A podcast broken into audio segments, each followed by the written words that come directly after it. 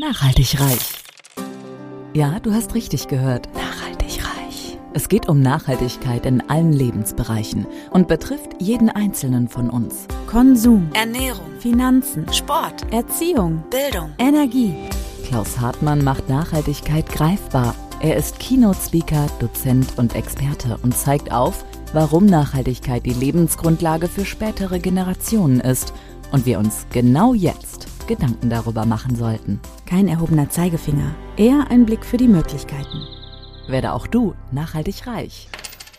Hallo und herzlich willkommen zum Nachhaltig Reich Podcast. In der heutigen Folge geht es um das Thema Nachhaltigkeit in der Führung. Und ähm, zu diesem speziellen Thema habe ich meinen Interviewpartner eingeladen. Und der Interviewpartner ist heute Dr. Kai Belo, dem Experten für erfolgreiche Führung und nachhaltiges Leadership. Und ähm, kennengelernt habe ich Kai äh, über eine Empfehlung, nämlich äh, über Sabine Zettel, die ich ja auch schon hier im äh, Podcast interviewt habe für euch.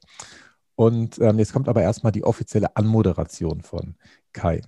Kai Belo ist Doktoringenieur der Nachrichtentechnik, hat über 16 Jahre Führungserfahrung und ist seit dem Juni 2019 Leadership Coach. Er verbindet analytisches Denken mit Herzlichkeit und Humor. Kai liebt Menschen und persönliche Entwicklung und findet Sinnerfüllung darin, sein gelerntes Wissen zur Potenzialentfaltung von Leadern einzusetzen und ist dankbar, dass er durch sein Coaching Leadern eine Beschleunigung ihrer Entwicklung ermöglicht und damit in vielen Organisationen eine positive Entwicklung bewirken kann. Jetzt freue ich mich aber, dich, Kai, herzlich zu begrüßen. Danke, lieber Klaus. Ich freue mich hier Gast zu sein in deinem Podcast Nachhaltig Reich. Das ist für mich äh, sogar das allererste Mal in einem Podcast direkt zu sein. Und äh, ja, das finde ich sehr, sehr spannend. Und auch diese beiden Themen zu verbinden, Nachhaltigkeit und Führung, Leadership, ist sehr, sehr spannend, weil ich glaube, dass es viel zu wenig Menschen einfach diese beiden Punkte zusammenbringen. Und deswegen freue ich mich sehr darauf, mit dir heute darüber zu sprechen. Ja, das glaube ich. Ähm, ich habe tatsächlich ja schon im, Vorfeld, äh, als ich mich auf das Interview vorbereitet habe, bei dir gesehen, dass auch ohne dass du dich als aufs Gespräch vorbereitet hast, dass äh, der Begriff Nachhaltigkeit tatsächlich sehr oft auf deiner Homepage oder auch bei LinkedIn auftaucht. Insofern glaube ich, dass es tatsächlich bei dir schon sehr schön zusammenkommt. Aber lass uns mal als erstes bei dir als Person starten. Ähm, ich weiß, du bist 1970er Jahrgang. Äh, wie bist du groß geworden, dass die Zuhörer wissen, wie du zu dem werden konntest, was du heute beruflich machen darfst? Ja, sehr gerne. Genau, ich bin äh, 50 Jahre alt, habe also äh, im letzten Jahr meinen ersten Lockdown-Geburtstag gefeiert. Äh, das war auch ein besonderes Erlebnis, aber ich fange jetzt einmal ein bisschen weiter von vorne an. Also, was hat mich in meiner ähm, Kindheit und Jugend geprägt? Ich war mit Eltern gesegnet oder bin mit Eltern gesegnet. Also mein Vater ist mittlerweile nicht mehr da, meine Mutter ist noch da, ähm, die sehr viel Wert auf persönliche Entwicklung gelegt haben und äh, spirituelle Entwicklung gelegt haben. Und so habe ich äh, ziemlich früh eben verschiedenste Varianten kennengelernt. Von veganer Ernährung bis zu Meditation habe ich sehr viel und Yoga habe ich sehr viel, sehr früh kennengelernt. Und das ist auch durchaus wichtig, um den Rest meines Lebens zu verstehen. Äh, ja, und ich habe also mit 18, 19 Jahren, das erste Mal war ich beim Meditationslehrer und habe kontinuierlich in Meditation zwölf Jahre an mir gearbeitet. Das ist ein wichtiger erster Schritt gewesen. So, dann habe ich entschieden, eben Elektrotechnik, Nachrichtentechnik zu studieren und auch noch zu promovieren. Ähm, und zwar ganz bewusst, weil ich wusste, es reicht mir nicht, spirituell und persönlich mich weiterzuentwickeln, sondern ich hatte ein Bedürfnis, eben auch meinen analytischen Verstand zu entwickeln und in dieser Welt und in dieser Wirtschaft eben auch wirklich anzukommen und da durchzugehen und erfolgreich zu sein. Okay, das finde ich ja total spannend. Da muss ich einmal reingehen. Das heißt, obwohl du eigentlich schon auf dem Weg der Erleuchtung warst, hast du dann doch gedacht, okay, jetzt nehmen wir doch noch den Verstand, der ja eigentlich immer nur nach Einstein zumindest äh, der Gehilfe sein sollte und nicht äh, auf den Thron gesetzt werden sollte. Dann hast du den benutzt, um dann doch nochmal äh, durchzustarten. Das finde ich ja interessant. Ja, also auf dem Weg der Erleuchtung vielleicht noch nicht, aber ich habe mich halt äh, sehr in, ja, darin weitergebildet. Ähm, ich hatte dieses Bedürfnis, ich hatte schon lange das Bedürfnis, mich mit Elektrobaukasten und so weiter, mit der Technik auch zu beschäftigen.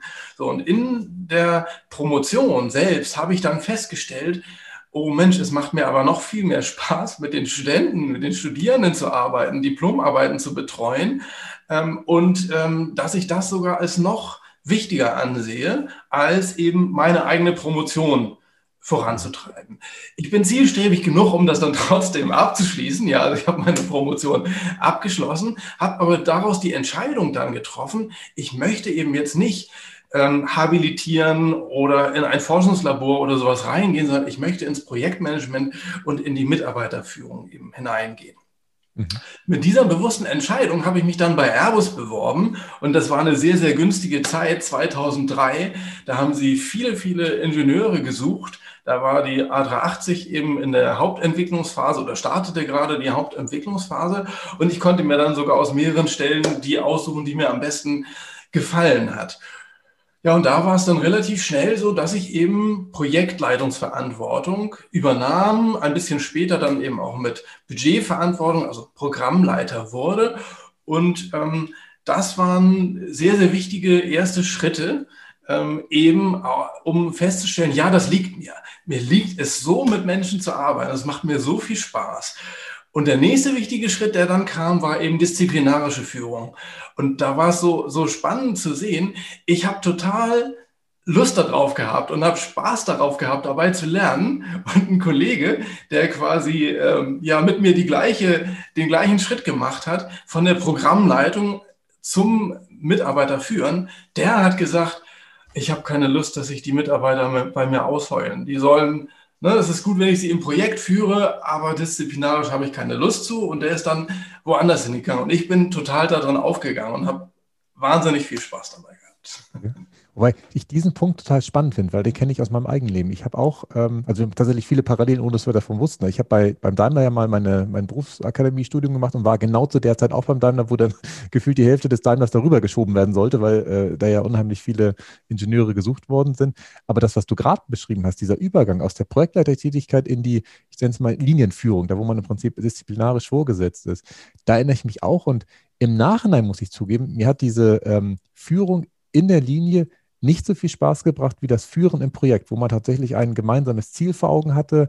Ähm, und in der Linie war es mal tatsächlich zu viel Routine, zu viel wiederkehrende Arbeit. Wie bist du denn damit umgegangen? Das finde ich jetzt total spannend, weil ich kann deinen Kollegen sehr gut nachvollziehen, der gesagt hat, nee, die kommen ja nur noch äh, bei Problemen und, und ne, Spaß haben sie dann woanders sozusagen. Ja, ich habe in dem Moment entdeckt, dass es eben äh, für mich ja sehr, sehr wichtig ist, Mitarbeiter nachhaltig, also da kommt auch schon nachhaltig, nachhaltig weiterzuentwickeln. Ja, im Projekt kann ich eben wenig dafür sorgen, dass ein Mitarbeiter eben sich weiterentwickelt, ihm Trainings zukommen zu lassen oder sowas. Das hat immer der disziplinarische Chef zu entscheiden. Ich kann zwar etwas vorschlagen und sagen, fürs Projekt wäre das gut, aber das ist immer nur die Projektsicht. Das ist nicht die Sicht, wie wie kann der Mitarbeiter sein volles Potenzial entfalten? Und das ist eben das, was ich als disziplinarische Führungskraft dann hatte. Und ich habe schon sehr früh ähm, und ohne, bevor ich das kannte, diesen Begriff, war ich Servant Leader, einfach weil ich als Mensch so bin. Also Servant Leadership ist ja, dass ich nicht mir selber die Krone aufsetze und sage, ich bin hier der Chef und ich habe das Sagen, sondern ich entwickle mein Team, ich sehe mein Team, ich schätze mein Team und mein Erfolg ist der Erfolg des Teams, ja, weil wenn mein Team alles richtig macht und gut zusammenwächst und tolle Erfolge erzielt, äh, dann bin ich schlussendlich auch erfolgreich. Mhm. Das finde ich spannend. Also ich lerne auch selber gerade ganz viel, weil ich wahrscheinlich äh, in der Zeit, wo ich Führungskraft war, ähm, da auch viele Fehler gemacht habe. Aber äh, darum soll es heute nicht gehen, was, was ich alles verbockt habe, sondern tatsächlich eher um, um deins. Das heißt, wir sind gedanklich ähm, bei Airbus. Äh, du bist praktisch in die, ich sag mal, ähm, Führungsrolle rübergekommen, nachdem du äh, Programmverantwortlicher warst. Und ähm, so hätte es ja im Prinzip jetzt auch bis zur Rente weitergehen können, theoretisch, oder? Genau, das hätte theoretisch bis zur Rente weitergehen können, wenn nicht ähm, ich damals immer noch im Hamsterrad gewesen wäre. Also, ich habe aus ja, Perfektionismus ist es gar nicht. Eigentlich ähm, oder nur, nur zu kleinen Anteilen. Ich habe ganz, ganz viel Pflichtbewusstsein gehabt und ich wollte es vielen recht machen und ich wollte ein gutes Ergebnis abliefern und habe in der Zeit eben 65 Stunden oder mehr die Woche gearbeitet. Ich war damit zwar auch noch erfolgreich, aber ich war nicht in meiner vollen Energie drin ich habe viel zu viel Priorität auf den Job gelegt und das hat sich dann ähm, irgendwann ausgewirkt. Und die, die Hauptauswirkung, die war eben die, dass meine Ex-Frau und ich, wir haben uns auseinandergelebt. Das kann auch sonst passieren, natürlich. Ja, also dass die Interessen sich einfach in andere Richtungen entwickeln. Aber mit meinem starken Fokus auf den Job äh, wurde das einfach noch forciert. So, wir waren zu dem Zeitpunkt dann 20 Jahre zusammen. Ja, und äh, dementsprechend ist es auch eine lange Zeit. Und wenn man mit 18 Jahren also ich war 18, als ich mit ihr zusammengekommen bin. Das ist auch ein, auch ein langer Weg und natürlich gibt es da Chancen und auch Risiken dabei, dass man sich auseinander entwickeln kann. Dann kam diese Trennung und was für mich der größte Schmerz war, war einfach von meinen drei Kindern im Alltag getrennt zu sein. Diese Vorstellung auszuziehen und ähm, dann eben meine Kinder nicht mehr täglich um mich zu haben, die hat geschmerzt, obwohl ich ja davor, als ich im Hamsterrad war, das gar nicht so wertschätzen konnte. Das heißt, das hat bei mir dazu geführt, dass ich aufgewacht bin und gemerkt habe, Nummer eins, es kann nicht sein, dass der Job die Prio Nummer eins ist und bleibt und alles andere ganz, ganz viel später kommt. Und Nummer zwei, das Thema Beziehungsgestaltung. Das ist für mich einfach so wichtig geworden. Und ich habe das auf einen wichtige Priorität, also nach mir und meiner Entwicklung, die ja auch nicht vorne steht, wenn ich im Hamsterrad bin, mhm. ja, habe ich eben das Thema Beziehungsgestaltung nach vorne gestellt. So, und da hat sich dann Schritt für Schritt daraus vieles entwickelt. Das erste, also die Trennung haben wir wirklich vollzogen. Ja, wir sind wirklich geschieden. Ich habe ähm, eine neue Frau kennengelernt. Ich habe auch noch einmal geheiratet. Also ich bin jetzt das zweite Mal verheiratet. Wir sind seit über zwölf Jahren zusammen. Und ähm, was mir ganz, ganz wichtig war, ist, dass meine Kinder nicht noch mehr leiden müssen. Mhm. Ja, und ähm, da habe ich mit meiner Ex-Frau einfach einen sehr, sehr guten Weg gefunden, wie wir das eben verhindern können. Ich bin von vornherein so reingegangen, dass ich gesagt habe, ähm, ich möchte mindestens sicherstellen, dass sie materiell keine großen Sorgen haben. Ne? Und wir hatten ein Haus gebaut, also die sollten jetzt nicht noch ausziehen müssen. Also es war für mich ganz klar, ich werde das Haus finanzieren, auch wenn ich nicht da drin lebe. Und ich werde auch sonst versuchen, viel zu geben ähm, und nicht so viel zu nehmen, weil ich habe ja schon, also die Trennung ging von mir aus. ja, ich, ich habe ja da schon einen Schaden zugefügt und ich möchte so viel wie möglich dafür tun, dass es eben nicht noch zu mehr Schaden kommt. Und zum Glück hat meine Ex-Frau sehr, sehr schnell eben diesen Schmerz in einen Tritt in den Hintern, sage ich jetzt einfach mal, umgewandelt, ähm, hat nach zwölf Jahren mit drei Kindern ohne, ohne Job ganz schnell einen Job gefunden und hat dann eben auch gesagt, ich will das nicht über die Kinder austragen. Wenn ich mich irgendwo auskotzen muss, dann vielleicht bei Schwiegermutter oder Freundin, aber eben nicht den Kindern das vermiesen. So, und so haben wir es geschafft. Also erstmal, dass die Kinder eben trotz der Trennung sehr, sehr gerne zu mir gekommen sind, meine neue Frau kennengelernt haben und dass sich diese Beziehung Schritt für Schritt so verbessert hat, dass wir heute ähm, eben einige Jahre später drei Häuser auf einem Grundstück haben. Das erste Haus ist das von meiner Ex-Frau mit den zwei jüngeren Kindern. Das älteste ist schon ausgezogen. Dann das Haus, wo meine jetzige Frau und ich drin wohnen. Und meine Mutter hat auch noch ein Haus hier auf dem Grundstück. Und das ist einfach mal eine ganz tolle Patchwork-Situation, ja, wo äh, meine Ex-Frau und meine Frau zum Beispiel gemeinsam im Garten arbeiten und äh, Freunde sind. Und das ist wirklich klasse. Da bin ich das, das ist schon ganz besonders, Kai, dass es so eine Konstellation gibt, wo man tatsächlich wahrscheinlich aber auch viel Zeit investieren muss, viel daran arbeiten muss, dass wirklich so ein Vertrauen entstehen kann. Dass, ähm, weil normalerweise, also ich, auch da haben wir eine Parallele. Ich bin mit 17 mit meiner Frau zusammengekommen, wir sind jetzt auch seit über 20 Jahren äh, ein Paar. Ähm, aber ich habe äh, immer noch ein gutes Gefühl und ja, man merkt es, dass man sich natürlich unterschiedlich entwickelt. Das ist genau das, was du eben äh, beschrieben hast, wenn man so früh zusammenkommt, in einer Lebensphase, wo man ja tatsächlich bisher nur die Schule gesehen hat und, und noch nicht so viel von der großen, weiten Welt, kann es natürlich immer passieren, dass ähm, man unterschiedliche Wege irgendwann einschlägt und, und anderer Meinung sein wird. Aber das ist ja Teil des Lebens. Und am Ende ähm, passiert alles für einen. Und äh, du hast ja wirklich ein, ein sehr schönes Modell da jetzt draus gemacht, was äh, äh, wahrscheinlich selten kopiert wird, weil es so äh, besonders ist, aber was total, also was mich total begeistert. Ich muss aber noch einmal gedanklich einen Schritt zurückgehen und nochmal nachfragen, dieser Weg in das Hamsterrad, was ja die Ursache war, damit das alles in Bewegung gekommen ist, wie konnte das denn in Anführungszeichen passieren, ähm, wenn du doch schon äh, von deinen Eltern in der Kindheit so, ich sag mal, ganzheitlich erzogen worden bist, schon spirituell unterwegs warst, schon meditiert hast, hast du das einfach ein paar Jahre dann äh, vergessen und es musste dann äh, zu dieser großen Erfahrung kommen oder wie kam es dazu? Also einmal war das wirklich für ein paar Jahre ähm, quasi im, im, Hintergrund, aber nicht, nicht aktiv. Das ist ein Punkt. Und ein zweiter Punkt, ähm, vielleicht auch nochmal ganz wichtig, ähm, den hatte ich vorher nicht erzählt.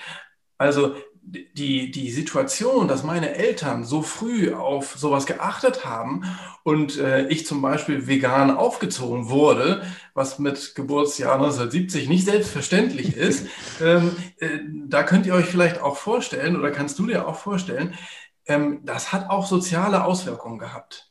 Ja, weil wenn man als Kind ähm, auf eine Klassenreise sein eigenes Essen mitnimmt, äh, zu Freunden geht und die Mütter fragen, was soll ich dir denn bloß kochen und, und, und so weiter. Ja, ähm, das hat auch ähm, Schwierigkeiten mit sich gebracht. Und eine dieser Schwierigkeiten war halt, dass ich dann über eine längere Zeit ähm, ein soziales Defizit, ein Bindungsdefizit hatte und aus diesem und noch ein paar anderen Sachen einfach entwickelt habe, ich, ich muss viel dafür tun, dass ich akzeptiert und geliebt werde.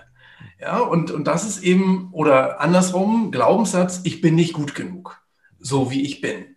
Ja, und, und das, und es gibt noch viele andere Glaubenssätze, perfektionistische Glaubenssätze, wie auch immer, die eben dazu führen, dass viele Menschen in so ein Hamsterrad reingehen, ja, und, und sich dazu drücken lassen von äußeren Umständen.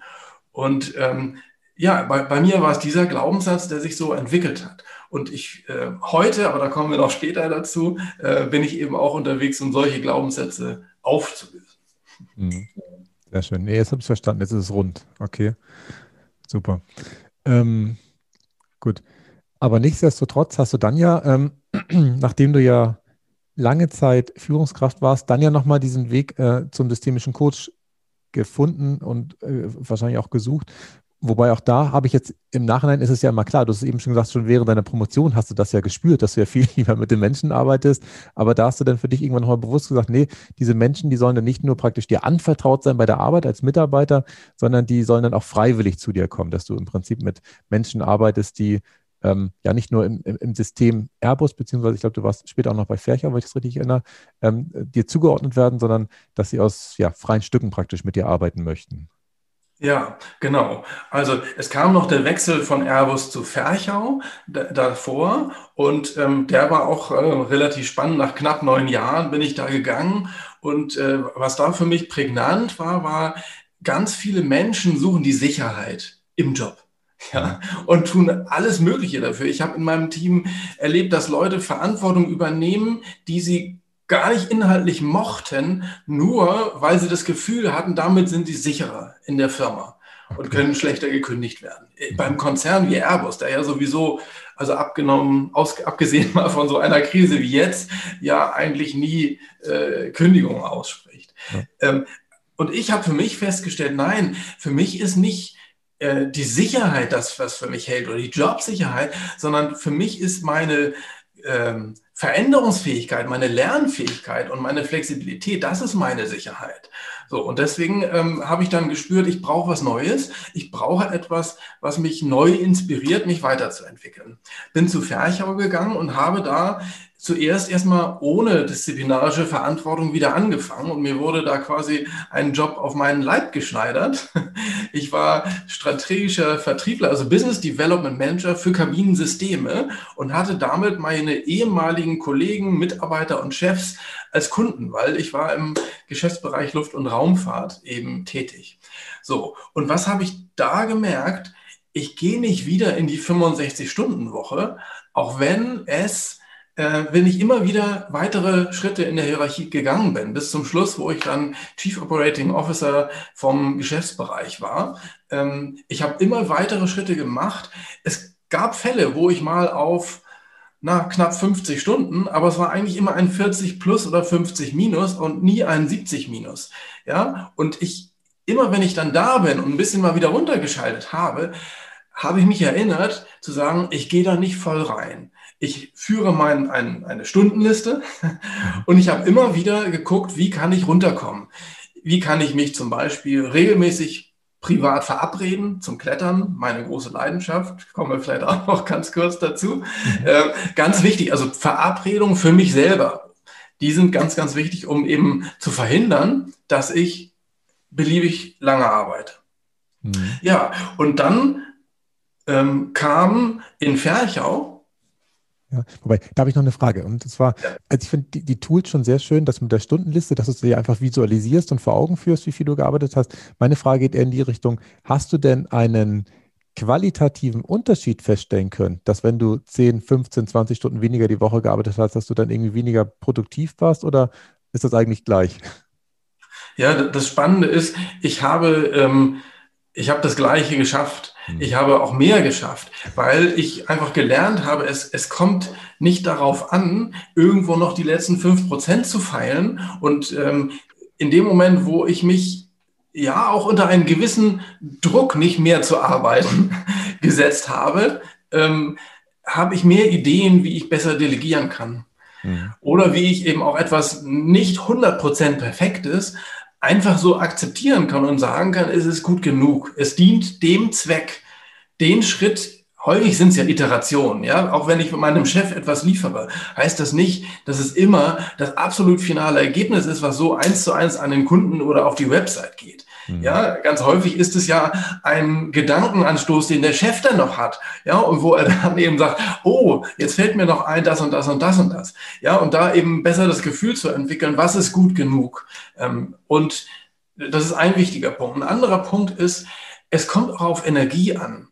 Ja, also wenn ich mit mehr Power und Lebensfreude dabei bin, dann ist die Chance, dass ich als Führungskraft zielgerichteter bin, viel, viel höher. Und wenn ich zielgerichteter bin, dann brauche ich weniger Zeit, weil vielleicht meine Mitarbeiter äh, schon mit einem Mal besser verstehen, was ich denn eben von ihnen möchte.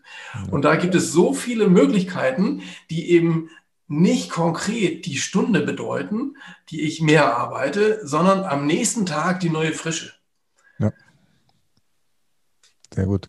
Kann ich, kann ich wunderbar nachvollziehen. Ich hatte dich aber rausgebracht, Kai. Du warst gerade gedanklich auf dem Weg, wie du dann, äh, nachdem du bei Fercher dann wieder hochgekommen bist, äh, dann doch irgendwann erkannt, dass das noch was anderes dich noch mehr reizen würde.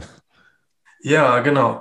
Ähm, als ich meinen letzten äh, oder meinen letzten Job, also die, die, die letzte Stufe bei Fercher erreicht habe, diesen Chief Operating Officer, ähm, da habe ich gespürt, dass die Anforderungen an die Stelle und das, was ich gerade kann, dass das durchaus noch äh, ja, zerrt so ein bisschen an mir und habe gefragt, kann ich ein Coaching dafür bekommen? Mhm. Das habe ich aus zwei Gründen getan. Einmal, weil ich wirklich eben Unterstützung wollte und weil ich einfach einmal kennenlernen wollte, wie denn ein Coach arbeitet.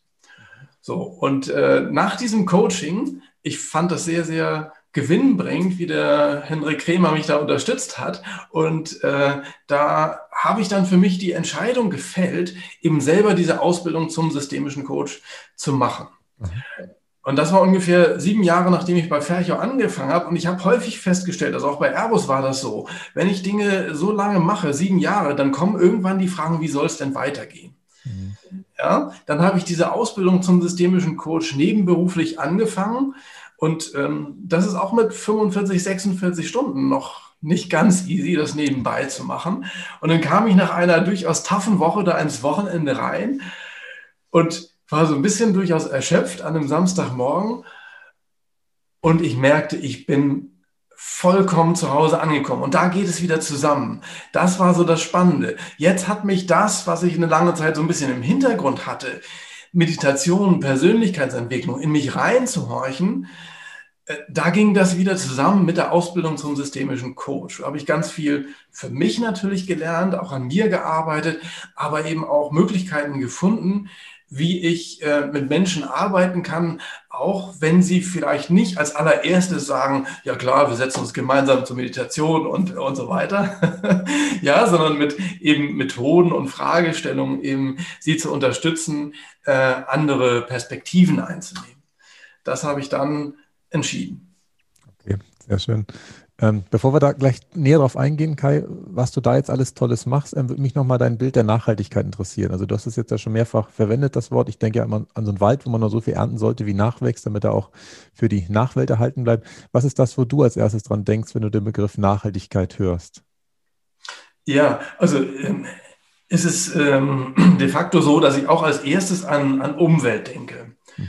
Ähm, das Zweite, was aber kommt, ist für mich, also ganz häufig verfallen viele Menschen ähm, bis auf, ich sage jetzt mal, Mülltrennung und ein paar Kleinigkeiten in eine Opferhaltung. Ich kann ja, also das, das Ganze ist ja so groß, ich kann ja nichts tun. Ja, und ähm, deswegen, ich fange da einfach bei mir an. Und ähm, da fange ich noch viel mehr im Persönlichen an als im, ja, wie, wie, kann ich noch nachhaltiger einkaufen und so weiter. Das ist auch ein wichtiges Thema. Aber ich weiß einfach für mich, dass ähm, wenn ich zum Beispiel, wenn ich Frieden möchte, ja, ähm, dann ist das etwas, was ganz, ganz groß ist. Aber ich kann an meiner Stelle, ich kann etwas dafür tun. Wenn ich in mir nämlich Frieden finde, wenn ich mit mir selber liebevoll bin und herzlich bin und das mit den Menschen, die mich umgeben bin, dann kann ich ganz, ganz viel für Frieden tun. Und so ist es genauso auch mit Leadership. Ich habe jetzt ähm, ein bisschen was über Hamsterrad und, und, und Nöte und, und so erzählt. Also vielleicht noch mal kurz. Wie fühlt man sich im Hamsterrad? Im Hamsterrad bist du gebeutelt. Ja, du, du machst eine richtig lange Woche. Du kommst abends nach Hause und irgendwann dann will die Frau oder die Kinder noch was von dir und, und du, eigentlich sag, winkst du innerlich ab und sagst, ist mir zu viel. Ja, und dann, dann kommst du ins Wochenende rein und willst dich erholen und ähm, ja, die Frau hat dies und das organisiert und du schwebst da irgendwie durch, willst dich erholen, kannst dich nicht richtig erholen, du konsumierst Fernsehen, Alkohol, Essen und meistens von verschiedenen Sachen auch zu viel, weil du hast ein Defizit in dir drin, eine Leere und die willst du füllen und danach fühlst du dich ein bisschen angenehm an. Das ist für mich das Hamsterrad. Mhm. Ja, und ähm, da gehen einfach viele, also es gibt unterschiedliche Facetten, was denn die Dinge sind, die man konsumiert oder äh, mit denen man das, das, die Leere versucht zu füllen. Aber ganz, ganz viele Menschen gehen eben dadurch. So, und ich ähm, habe da eben das sehr intensiv gespürt und weiß eben jetzt, wie schön es ist, da draußen zu sein und nicht diese Fremdbestimmung immer zu spüren, sondern eben selber zu entscheiden für mich. Ich bin meine Nummer eins. Das sind meine Prioritäten. Und so möchte ich durchs Leben gehen. Und ähm, wenn ich das eben im Coaching, im Leadership Coaching Menschen weitergeben kann, wie sie für sich selber erfolgreich sind, nicht im Hamsterrad für jemand anders, mhm dann empfinde ich das als nachhaltig, weil sie damit eben etwas anderes ausstrahlen und in die Welt bringen. Hm. Okay. Ähm, da, habe ich eine Nachfrage. Du hast es für dich jetzt sehr geschafft, indem du in die Selbstständigkeit gegangen bist. Glaubst du, dass tatsächlich man auch in Unternehmen als Angestellte, vielleicht Führungskraft, es auch hinbekommen kann, dass man tatsächlich dann dort bleibt, weil nicht, dass du am Ende alle deine Klienten zu Selbstständigen machst. Das ist ja auch ein Weg, aber dann wirst du von Unternehmen wahrscheinlich nur selten gebucht. Ja, nein, äh, ich habe das auch schon vorher erreicht und ich weiß, dass es äh, eben möglich ist, das eben auch als äh, Leader in Anstellung zu erreichen. Das ist überhaupt nicht das Ziel, dass ich alle zu selbstständigen Coaches machen will. Und es gibt ja auch sehr, sehr viele Coaches schon da draußen. Mhm. Nein, ähm, das geht genauso in der Leadership-Rolle. Ich hatte es vorhin auch schon einmal erzählt. Also ich war auch als COO am Schluss, ich war in der Lage, mit einer 40-plus-Stunden-Woche auszukommen. Und in der Krise jetzt, Luftfahrtkrise, also die, die, die Luftfahrt ist ja viel, viel stärker noch und längerfristiger gebeutelt als, als alle anderen Branchen, soweit ich jedenfalls das überblicken kann. Ja. Ähm, da sind natürlich ähm, auch sehr, sehr viele Dinge zu tun, die nicht Standard sind. Ja, und ich habe es trotzdem eben auch in dieser Krise gesagt, ich möchte auch hier mit gutem Vorbild vorangehen und ich möchte auch Kurzarbeit einen Tag die Woche machen. Ja, und auch das war wiederum möglich. Also es ist immer wieder möglich, mich so zu konzentrieren und fokussieren und äh, meine Energie zu bündeln, dass ich mit weniger Arbeitszeit besser auf das Ziel ausgerichtet bin und erfolgreich. Mhm.